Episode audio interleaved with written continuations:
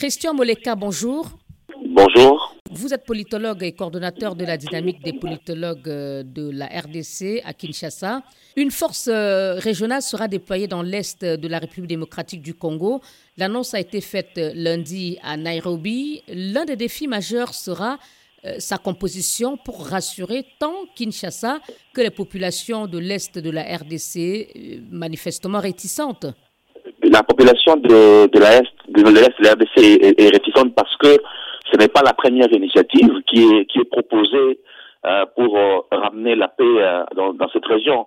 C'est une guerre, nous sommes pratiquement à plus de 20 ans que la situation sécuritaire se dégrade à l'Est et pas mal d'initiatives ont été menées, que ce soit le déploiement de la plus grande contingente des Nations Unies dans le monde, c'est-à-dire la MONUSCO, que ce soit la création d'une brigade spéciale qui s'appelle la MONUSCO, laquelle brigade est déjà composée des Kenyans, des Tanzaniens, et que ce soit également l'entrée récemment de l'UPDF, l'armée ougandaise, ou l'armée rwandaise elle-même qui a traversé plus d'une fois la frontière, que ce soit officiellement pour soutenir l'armée congolaise dans l'opération Roudia, ou de manière non formelle à travers le soutien en 23, ça veut dire que cette région a déjà connu ou connaît la présence des armées ougandaises, rwandaises, kenyanes, tanzaniennes, la MONUSCO et les FARDC, et sans qu'on puisse trouver une solution définitive à ce problème.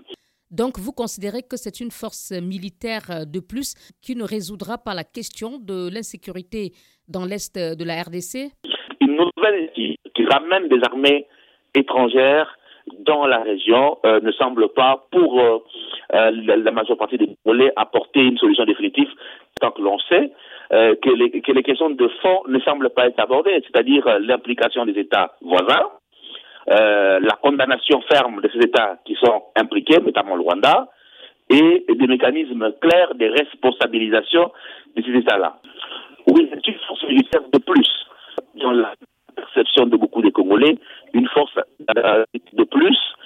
Et donc ce sentiment partagé de plus en plus par l'opinion, qui a une sorte d'injustice vis-à-vis des Congolais, qui a une responsabilité d'État voisin que l'on ne veut pas reconnaître, et que cette sorte de balle de chauve ne sert qu'à couvrir en fait les vrais intérêts de quelques États. Ce sentiment-là ne trouvera pas réponse dans une opération militaire de ce genre-là. Il faut néanmoins souligner que le Rwanda dément en tout cas tout soutien au M23 qui sévit dans l'est de la RDC. Mais de votre point de vue, comment faut-il procéder concernant la composition de cette force afin de rassurer Kinshasa et ses populations de l'Est ? Déjà, le fait qu'on ait confié le commandement au Kenya, qui n'est pas un acteur direct du conflit dans la sous-région, est une bonne chose. Ensuite, si on aurait pu ouvrir cette composition, bien évidemment, ne fait pas partie de cette zone, à l'armée angolaise, qui fait partie de l'Ouest, peut-être cela aurait eu un peu plus d'impact positif, parce que pour beaucoup des Congolais, l'Angola est un acteur plus ou moins neutre dans la question de l'Est du Congo. Et donc, un commandement kenyan, un accompagnement des Tanzaniens et, je dirais, une place minime pour des pays directement concernés, c'est-à-dire le Burundi, le Rwanda et l'Ouganda, serait un élément de confiance qui pourrait se construire. Mais confier un commandement kenyan déjà est un bon signe, encore faut-il l'ouvrir à des États non impliqués. Mais déjà, il y a une sorte d'imbrication des intérêts à la fois économiques et sécuritaires. Le Kenya, aujourd'hui, a joué un rôle important sur le marché congolais. Il faut rappeler que le Kenya, à travers son secteur économique, a déjà acheté à Kinshasa l'une des grandes banques du pays, Equity BCDC et Procrédit. Et donc, ils sont en train d'entrer sur le marché congolais.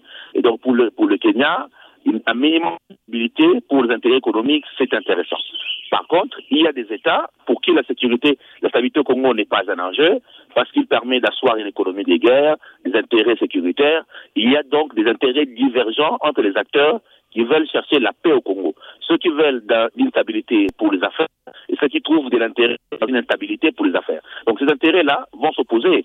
Et malgré les volontés affirmées de défendre l'intégrité, la souveraineté et la paix au Congo, les acteurs eux-mêmes ne partagent pas les mêmes agendas.